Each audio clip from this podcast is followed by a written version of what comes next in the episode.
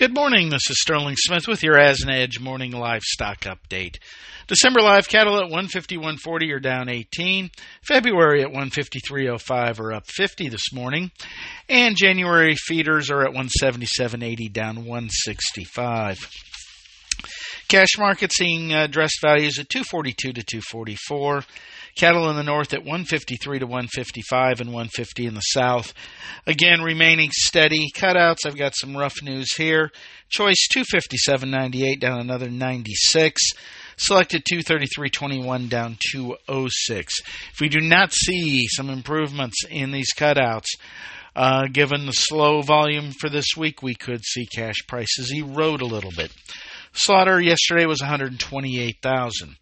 Moving on to the pork uh, complex, February hogs are at 90.50. That's up 153.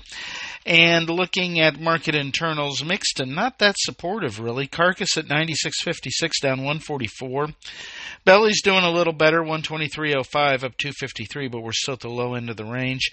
Hams at 108.03, we're down 392. Uh, cash 84.8 up 126, a little bit supportive. Lean hog index at 88.65 was up 2.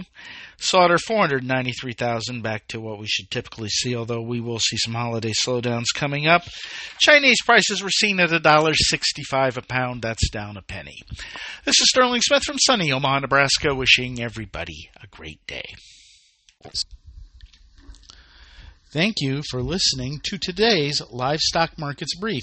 For additional information, visit agrisompo.com and find us under Resources and the Daily Marketing Commodities tab. Have questions? Email us at marketinginfo at sompo-intl.com. And last, but certainly not least, be sure to hit that subscribe button and leave us a four-star review. We'll be talking to you next time on the Livestock Markets Brief.